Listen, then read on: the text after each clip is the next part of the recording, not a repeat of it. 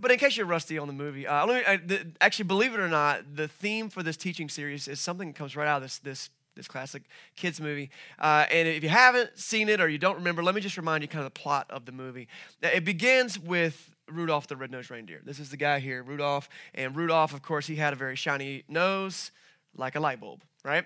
That was Rudolph. And Rudolph was a freak, though, because reindeer are not supposed to have shiny red noses. They're supposed to have like regular deer noses.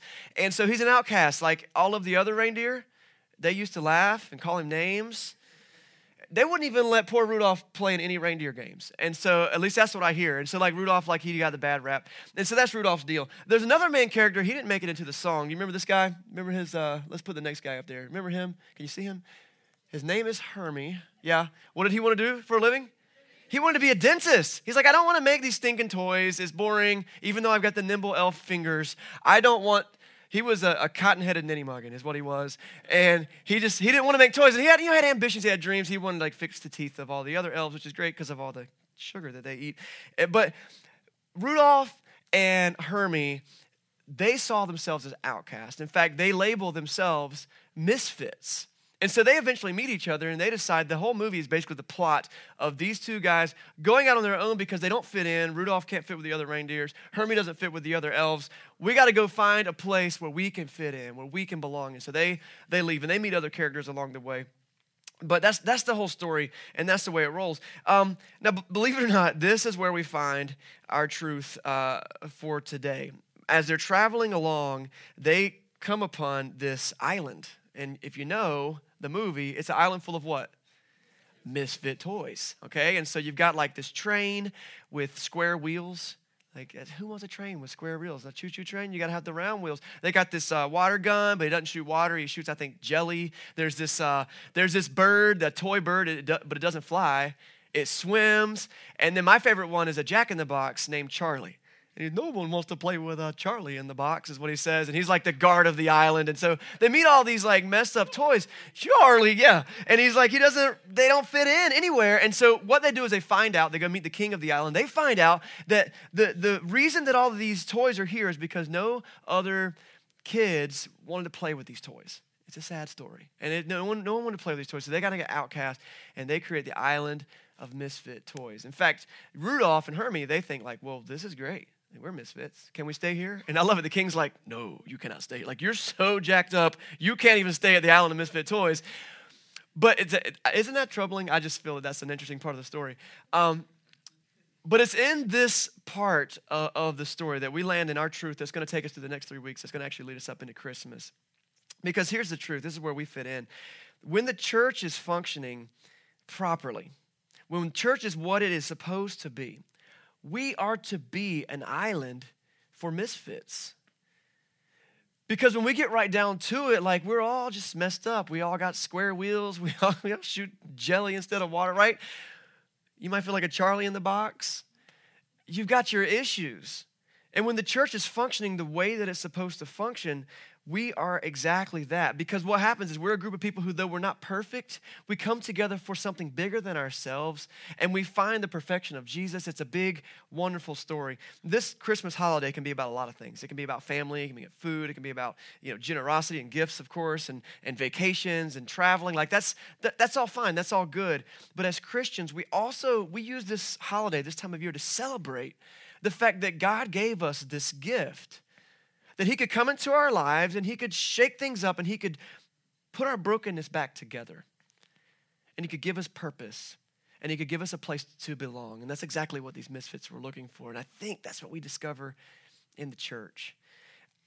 If we had like an interview time with all of us, I don't think most of us would think of ourselves as misfits. Like maybe you had like a wild streak in high school or something, but for the most part, we're like, I'm just trying to do good. I mean, that's, but if we're honest, we would all be willing to say, but I'm not perfect. You know, I got I've got my broken corners. I got my messed up parts of my life. I got the skeletons in my closet. I got the things that I don't like to talk about. And it shows up differently for different people. For many of you, it might be just a regret from your past, or it might be about something uh, that, that happened in your past that was a failure that you just haven't been able to get past. For you, it might be something you're still struggling with. Uh, you know, I know a lot of us talk a lot about various addiction, you know, and that just kind of eats eats us up and like it messes up parts of our lives. You might be someone who lost a job or ruined a relationship because of something that was you know, kind of controlling you like that. It shows up differently for all of us. For some of us, it's just a, a general lack of, I don't know, faith. And, and you know, we kind of have this innate thing inside of us where we want to believe in something. And then maybe if you found your way here this morning, maybe that thing is, is God and you're like, oh, Jesus is a thing I want to explore. But it's like, I'm not, I'm not great at that. Like I mess up and I miss the, I miss the ball all the time. And then for all of us, like there is a level ground moment that happens for all of us. It's something that we don't like to talk about, but it's so true. I believe in sin. Sin is this these actions and these mindsets and these motives that separate us from God. God created us to live a certain way and to kind of be a certain people. And the Bible teaches that all of us have sinned and fallen short of God's glory. And so, on that level, at least, we're all misfits. In fact, it's interesting that when God looks over us, He tells us that. We don't have to like figure it out on our own. He's like, listen, you've messed up. And that's where the good news comes in. The greatest news in the world is that God gets our brokenness, He gets our misfitness. He understands and He actually brings us together and says, I have a plan and I have a promise and I have a purpose for all the misfits. Over and over throughout the Bible, throughout history of mankind, we see God entering into the lives of real people dealing with real issues. And not only kind of bringing them back to a place where they can uh, feel whole again, but then also sending them on mission. Say, look, I can, I can work with this. And you can jump right on board with me and do what it is that I want to do in this world. I don't think that God could have made this whole I've got a plan for the misfits thing any more clear than the way he showed up in our world. And it's the thing that we celebrate at Christmas. Uh, all over the place, we see um, nativity scenes. I got a picture of one up here, but like maybe you've seen, we've all seen them. You, you probably have one in your house. Your neighbor has one. They're, they set them up outside of churches, and, and, and like I said, they're out there. And so this is what the basic scene is. You got like this little shelter. Inside, you got Mary and Joseph, and you got baby Jesus, and he's in this manger. He's kind of in this cradle thing, and around him is like these sheep and cows. Maybe there's an angel sitting on top of the, the, the shelter thing. And we step back at that, and it's, ah, that's Christmas. Oh, that is sweet. That is beautiful. And it is, it's a beautiful scene. But I'm a pretty cynical person. So I, have many times stepped back and look at this scene, and it just doesn't set right with me. Because I look at this scene and, I, and I'm like, wait, this scene? Okay, what I'm seeing here is like a, a barn. I see like a teenage mom and, and a dad from the middle of nowhere that are unimportant. They couldn't even like find a place to have a baby. They had to like borrow some space from somebody you know, surrounded by like, and, and then the scenes we see surrounded by the stinkiness of animals. I'm like, no, no, no, no. That just, I don't know. That doesn't see, if I was God, thank God that I'm not.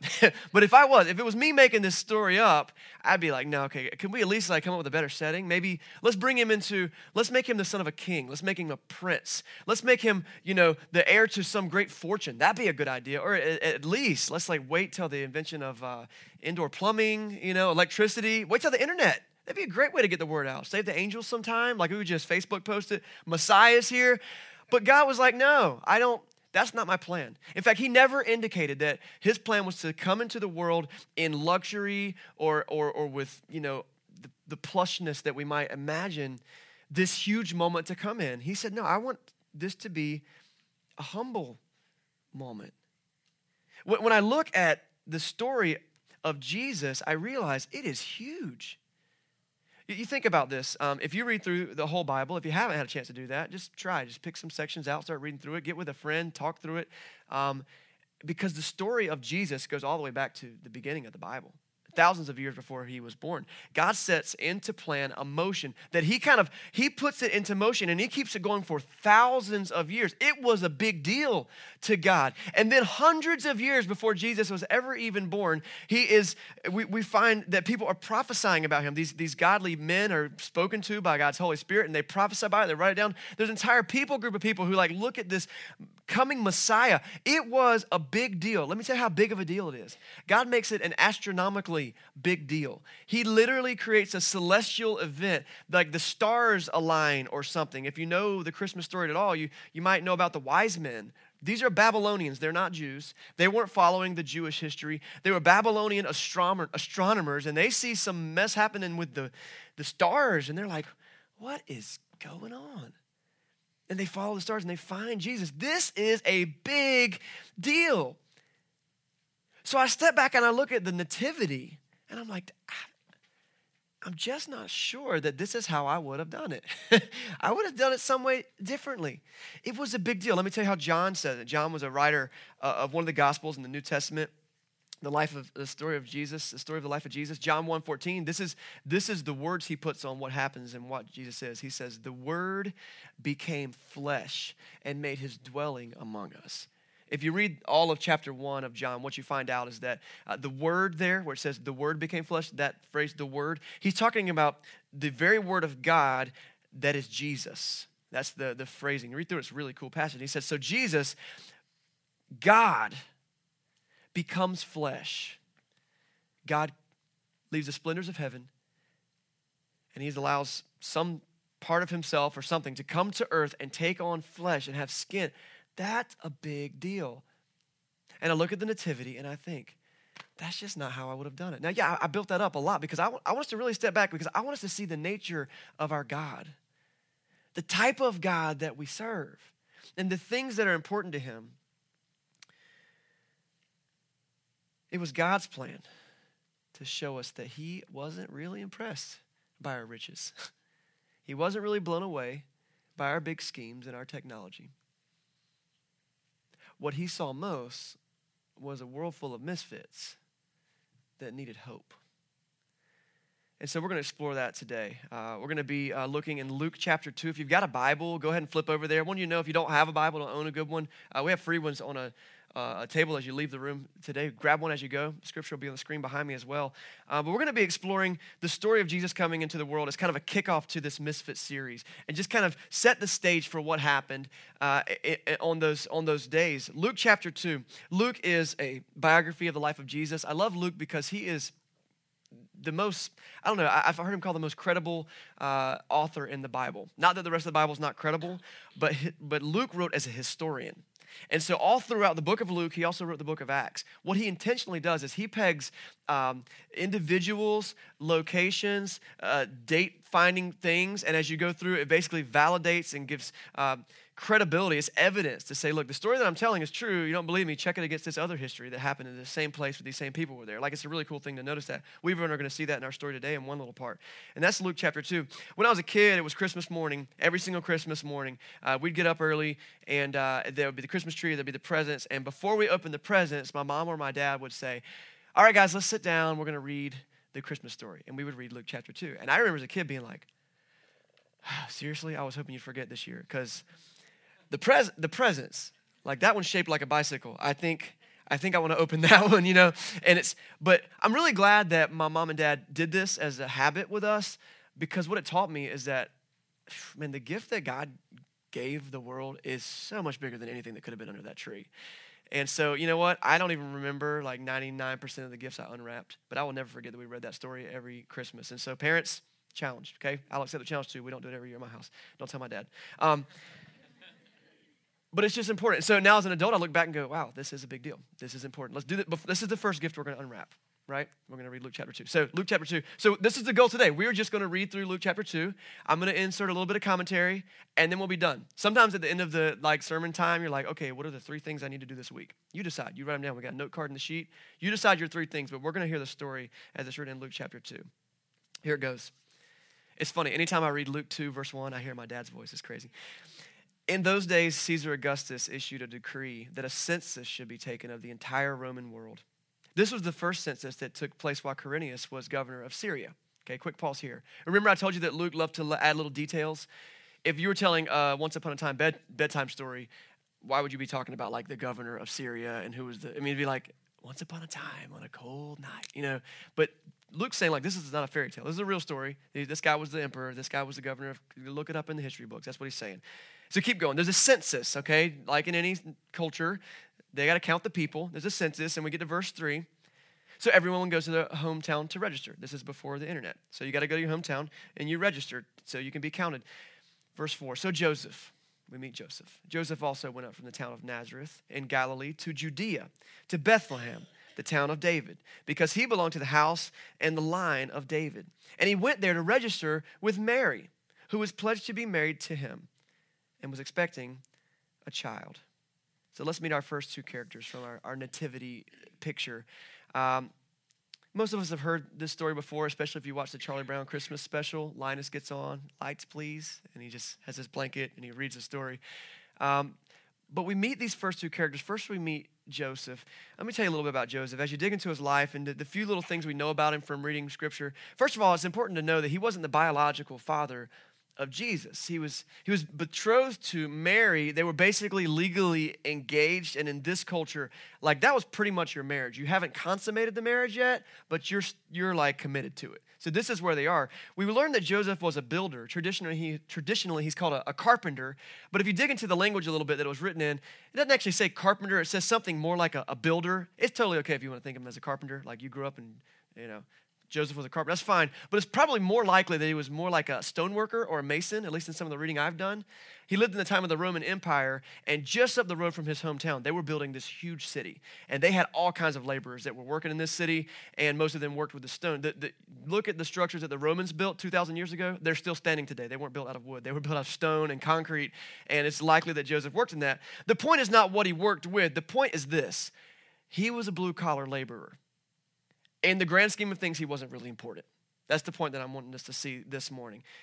Nothing fancy. So we meet Joseph. We meet Mary. Okay, Mary. She's normally the one in the blue, uh, in in the blue towel. Okay, in the Christmas play.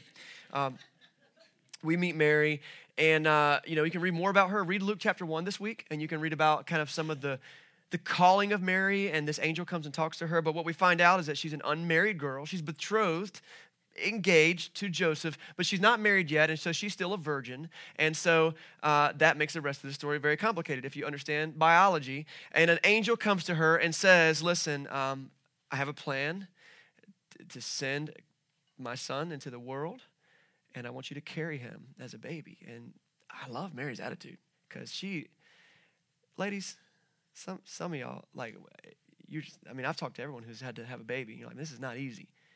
And she's like, I just, I'll do it. Let, let this happen to me as you have said, is what she said. It's, it's, it's, a crazy faith thing, and she just does it. And it's really cool. You can read the rest of her story in Luke chapter 1, the previous chapter. But she goes and she tells Joseph, hey, listen, this is what the angel told me. And Joseph, he's like, say what? Look, you can just tell me the truth. Like, this doesn't make any sense. Is, can you imagine this conversation? And so they, they talk about it for a minute, and Joseph, who turns out to be a pretty good guy, says, Look, I think you probably, you haven't been faithful to me, but I'm not going to embarrass you. He decides to divorce her quietly and kind of move on. I'm going to get my life going a different direction. He's probably heartbroken. Uh, but then and another angel shows up and speaks to, to Joseph and says, Listen, I want to tell you that what Mary told you is true, okay? And so apparently it was enough for Joseph to believe it. He goes, Okay, we're, we're both, we're all in. Here's the thing about Mary she was a young lady, probably a young teenager. That's just the way this, this culture uh, was and the age that she probably was when she was still not married. And she wasn't important, nothing fancy. She just had a willingness and a pure heart, is what we know about Mary at the beginning. She took a lot of ridicule finding out she was pregnant and she wasn't married, and it was like, wasn't easy. We find out she actually moves with a relative, moves in with a relative for a while. And a lot of people speculate that the reason she moved was just because as, as the pregnancy became more evident, people are looking at this girl like, okay, all right. So she's like, I can't deal with that. That's some speculation people have done. She goes. It's in, in the midst of this like scandal and confusion. And can you imagine trying to explain this to your friends? This is Mary. So uh, at the time of the census, Mary and Joseph, because they were betrothed to be married, they, they head to this town to be counted. Verse 6 While they were there, it came time for the baby to be born. She gave birth to her firstborn, a son. She wrapped him in clothes. She placed him in a manger because there was no guest room available for them so much we could say about this little passage here. Uh, recently, there's been so much uh, published work. Uh, all of our, you might have some expert theologian friends on Facebook. They know everything about God, and so they probably posted some articles about about what's happening with this here. Um, there's debate over what kind of like inn this was. Was this like a was it like a barn? Was it like a cave? Was it like the downstairs area where people lived upstairs, and this is where the cattle stayed? Um, I don't think that's the point. I think that you could get into it and find some really convincing evidence. I've got opinions, but it doesn't matter what my opinions are what is really cool here, and kind of the point, is that these people, Mary and Joseph, they're far away from home. They're not important enough, or they didn't get there early enough, or they don't have enough money to like get a, like a nice place to stay, and so they kind of get to go into the backup, backup, backup spare bedroom somewhere. and, and they have their baby. Now, I do want to say the, the, uh, the people in this area are like the most hospitable people in the world. And we picture this moment where like she's in the back cave with like a like a donkey and a sheep, and that's and they're helping her give birth. Um, I'm sure that the people who owned this property were very hospitable and helped her with this. But she's nobody, and she's alone. I remember when our children were born, man, we were surrounded by family and phone calls and friends, and we, we were in a hospital with like medicine and running water. And th- when I see the story of Jesus, I'm like, if I was writing this story, this is not how it would go. This is not who I would choose, and this is not where it would be. And then finally, like the icing on top with the cherry is this last little part of the story. We're not going to read all of it, but um, let's see. We meet these shepherds. Um, verse 8 says there were shepherds living out in a field nearby. Okay, you can read ahead if you got your Bible open, but I'm going to summarize. Basically, they're out there, they're doing their shepherd job. They're watching the sheep, make sure they don't run away. Sheep aren't smart. They need to be watched all night, apparently. And so they're out there, and these angels show up, and they're saying, Hey, uh, the Messiah has been born. And he's over here in Bethlehem, and you should go see it. And this really amazing thing happens. If you've ever been to a really good concert, if you've ever heard like amazing music, I got a feeling it's got nothing on what these shepherds heard that night. It says like this angel choir opens up and they just begin singing glory to God in the highest and peace on earth to all men on whom his favor rests. And like they're singing this thing, and I'm sure that like Jebediah the shepherd was, I had a tear. He was crying, this is beautiful. And then it says they went to go see the baby. Now, that's a beautiful story. We've heard this, but that's not how it should have gone in my mind. Shepherds were like the lower class society. They were considered as unclean. They, these are people who, like, it was very important to have shepherds. It was one of the top three professions that you could have at this time. But people didn't like talk a lot about the shepherds. You didn't want to be a shepherd like as growing up, unless your dad was a shepherd. You didn't like aspire to do that. You always wanted to aspire to do better things than that. But if the shepherds weren't doing their job, everyone would notice. It's kind of like the, the waste management people in cities. Like, no one's like, hey, let's just thank our waste management people. Like, actually, can we do that? Thank you, guys. Like, we appreciate that. Yeah. No, and you know, you're like, I don't know if I could do that job. But if they shut down, yeah, th- we need these guys. And so these are the people that the angels come see. There's a lot of people in this region they could have gone to. There's a high priest down in Jerusalem. He'd have been a good person to tell. Lots of religious leaders. There were some political leaders. There's some rich people. Could tell a lot of those people, but they go to the shepherds. You get my point. It's over and over and over. The things that you might think that the story like this would have in it doesn't have. It's not how I imagine it would go. And that's the story from Luke chapter 2. Read it every Christmas with my parents, and, and, and it's, it's beautiful. And here we stand, 2,000 years removed from that. And it's a story that's still changing lives. Isn't that crazy? And though it's not the way I would have told it, it's exactly how God intended to introduce himself into the world because he wants to know that God didn't come for the perfect and put together. He said, I am the God of the misfit. I am the God of the brokenhearted, the shamed, the outcast, the sinful. I am the God of the disenfranchised and the marginalized. I am the God that can use the willingness of a teenage girl and a blue collar laborer to change the world. I can take your pain, I can turn it into joy, I can take your sorrow, I can make it gladness. The world is a broken place, but I want to partner with you to put it back together. What an incredible story. And even today, He'll come into our lives, our messed up, imperfect, unplanned lives. I love that we get to see the shepherds one last time. Um, they, they, they go see the baby, and you kind of see a scene there, and you can read about it in other places. But in verse 20, it says this The shepherds returned glorifying and praising God for all the things they had seen, which were just as they had been told. I love that we can learn the lesson that the shepherds learned and that Mary learned and that Joseph learned. And, and as you follow the story of Jesus, the story that countless people learned, because that baby, Jesus, he grew up becoming to become a man. He grew up to become the savior of all mankind. And as he got into adulthood, you could tell that he was all about this mission of being the God for the misfit, because of the way he lived and the people that he spent his time with. Every chance he got, he was spending time with people who were the marginalized, the sick, the dying, the people that were considered sinful and untouchable. And over and over, he enters into the narrative of their life going, no, no, no, it doesn't have to be this way. The kingdom of heaven is at hand. Look to me, follow me. I can put your life back together and I can aim you back at the God who loves you. It doesn't matter uh, your physical sickness or your moral failures. He spends time with these people and he loves them, and he hasn't stopped doing that to this day. As a church, that's what we exist to do. We talk about being church for people who don't like church. That's a phrase we throw around. And we, we say at the end of every single service, let's go and shine light into dark places. But isn't that the message of God Almighty humbling himself to become a baby born in a barn or a cave or a spare room or whatever to a teenage girl and a guy from the middle of nowhere who had nothing to offer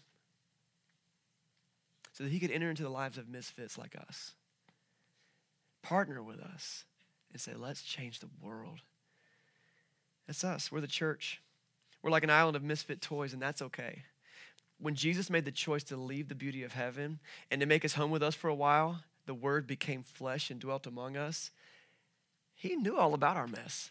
He didn't come here like, oh, whoa, this is not what I expected. You ever walk into your, your kid's room and some of you have your parents and you, and, and like I tell my kids to go clean their room. They're like, I cleaned my room. And then you go and you're like, you did not clean your room. Like, God didn't show up like that. When, when Jesus gets here, he's not like, oh, what have you done with this place? No, he came in in full knowledge of the mess. He said, Let me help you pick this up. Let's do this together. And his invitation is that we will bring him our mess, our brokenness, our doubts, our mistakes, our pain, so that he could put us back together. He could make us whole. He could give us purpose, and he could give us something to belong to. And many of us in this room have seen that firsthand. If you have, be like, yes. A lot of heads nodding right now. I know I have. Firsthand. I see the things that have happened in, in my life where there's my own moral failures, and there are plenty, or the things that I had no control over, but that impacted me and my family and the people that I love. And I've learned time after time after time that I can't put the pieces back together. And even with the help of really good friends, it doesn't complete the healing. But that when I've been able to turn my pain, my sorrow, my hurt, and my sin over to Jesus, He takes care of it completely and He knows what we need and He knows how to deal with it. We're like the unlikely, unprepared, unimportant people from the Nativity, you know? And we kind of stand around the manger. And I feel a lot of times that those of us who have experienced that, we leave, we walk away like the shepherds. Wow. Glorifying God for the things that we've seen and the things that we've heard because it's just like the angels had told us it would be. That's the Christmas story. As we wrap up today, I just gotta, I want, I want to send out two little invitations, something for you to think about. First one's this. If you're in a place in your life where you've never embraced that story for yourself, and I'm not talking about attending church, and I'm not talking about like, yeah, we, we have like Christian stuff like on our tree at home, or my status on Facebook is that my religion is Christianity. No, I'm talking about like, have you embraced the story? I'm broken. I've got sin in my life. I've played God and I've had and, and, I, and I've done things that God doesn't approve of. Like, if, you, if you've never embraced that story, I want to invite you to continue on that journey. Maybe for you, it's just come back to church one more time. We're going to be talking about this, and this is just an opener. We're going to get into a couple of other things before Christmas about the ways that God specifically does this for us. Maybe for you, you've been hearing this for a long time. You're like, but you know what? I've never really made this decision. I've never become a Christian. Look, there's a, there's a, there's a kind of a process to that. It's about saying, God, I can't and you can, so I submit. I recognize my sinfulness and I recognize your holiness and I submit. I want to turn my life over to you. Guys, as a church, you realize that's our goal? We're not just here to be like cool church in a movie theater. We're here to worship God Almighty through His Son Jesus and to have our sins forgiven and to make that mean something. And if you haven't like done that, and here's the thing that we learn in Scripture that when you make that decision, there's kind of like some things. One thing Jesus says is you need to repent from your sin. Like say, okay, I, I used to live that way, but I'm gonna turn my back on that. I'm gonna course correct, and I'm gonna st- stop sinning the best I can. Now, I don't care how much you stop sinning, you can't like be perfect in all the things that you do. Jesus says, I'll make up the distance for you, but what I want you to do is just turn your back on that. Maybe you've done that in your life before, but you like haven't really thought about it recently. You can do it again. Repentance happens every day. He says we can be forgiven and get the gift of the Holy Spirit. And we're, in, we're instructed to be baptized for that. And so, have you been baptized? Like, that's a step. It's kind of like a marriage ceremony between you and God. Hey, this is the moment. Like, I made this decision. I love you, and I'm ready to just continue to be obedient. And then there's more obedience after that, guys. we just live in it daily. And we wake up in the morning and go, I misfitted yesterday. cool. Let's go back to the grace of Jesus. That's the first invitation. Take this salvation thing seriously. What better gift could you give yourself? Treat yourself. Y'all follow me on that? If you're not, you didn't see the show. Treat yourself to some Jesus. That's, that's what he's got for you. But the other half of it is that we got to live that out. So there's a second invitation, the second challenge for us as a church. Let's really be about it shining light in dark places, going into the world and telling people who Jesus is. It's a really easy opportunity coming up. We got a Christmas Eve service coming. It's on Sunday, so that's convenient. You don't even have to schedule a different day of the week. See what you can do to bring your friends and family to just do fellowship with us here in this place because it'll break an ice barrier for them. You know, they, they might not want to come on a regular Sunday, but like, okay, it's Christmas, I'll do it but they'll learn that we don't bite and we you know we're not a crazy cult we just really want to seek god together and You've been telling that all this time, and they'll come and they'll see it. Invite them to do that. But that's not the way that we change the world. The way that we change the world is to get in life with people. And this is the cool thing Jesus came into a world of misfits, and he said, I want to partner with you to put the world back together. And guess what? That's what you get to do. You get to go into their lives as a representative of Jesus and say, Look, I can't put the pieces back together, but I can tell you who will. Let me tell you about it. Let me tell you what it's done in my life. This is Christmas for misfits. Let's just pray. God, I thank you for the story. It's just a, it's a story, and there's so many stories, but this is one with deep, eternal implications. And we can step into your presence and say, Thank you. Thank you for the gift. Thank you for the opportunity. And thank you for a story that lives on beyond the years. It's, it's still relevant today. We're 2,000 years later. And you've given us guys like Luke who told the story in such a way that gives us some evidence and reasons to, to believe beyond just the story. You've given us even more evidence in the lives that are changed. And if we could all line up in this room, and those of us who have seen just the, that the words the angel said are true, that we could tell that story ourselves. And we could know that you are good, and that we can be known by you, and that we can know you. God, I praise you at this season as we uh, step into Christmas. And I, I pray that we just be reminded of the gift that you gave. We pray in Jesus' name. Amen.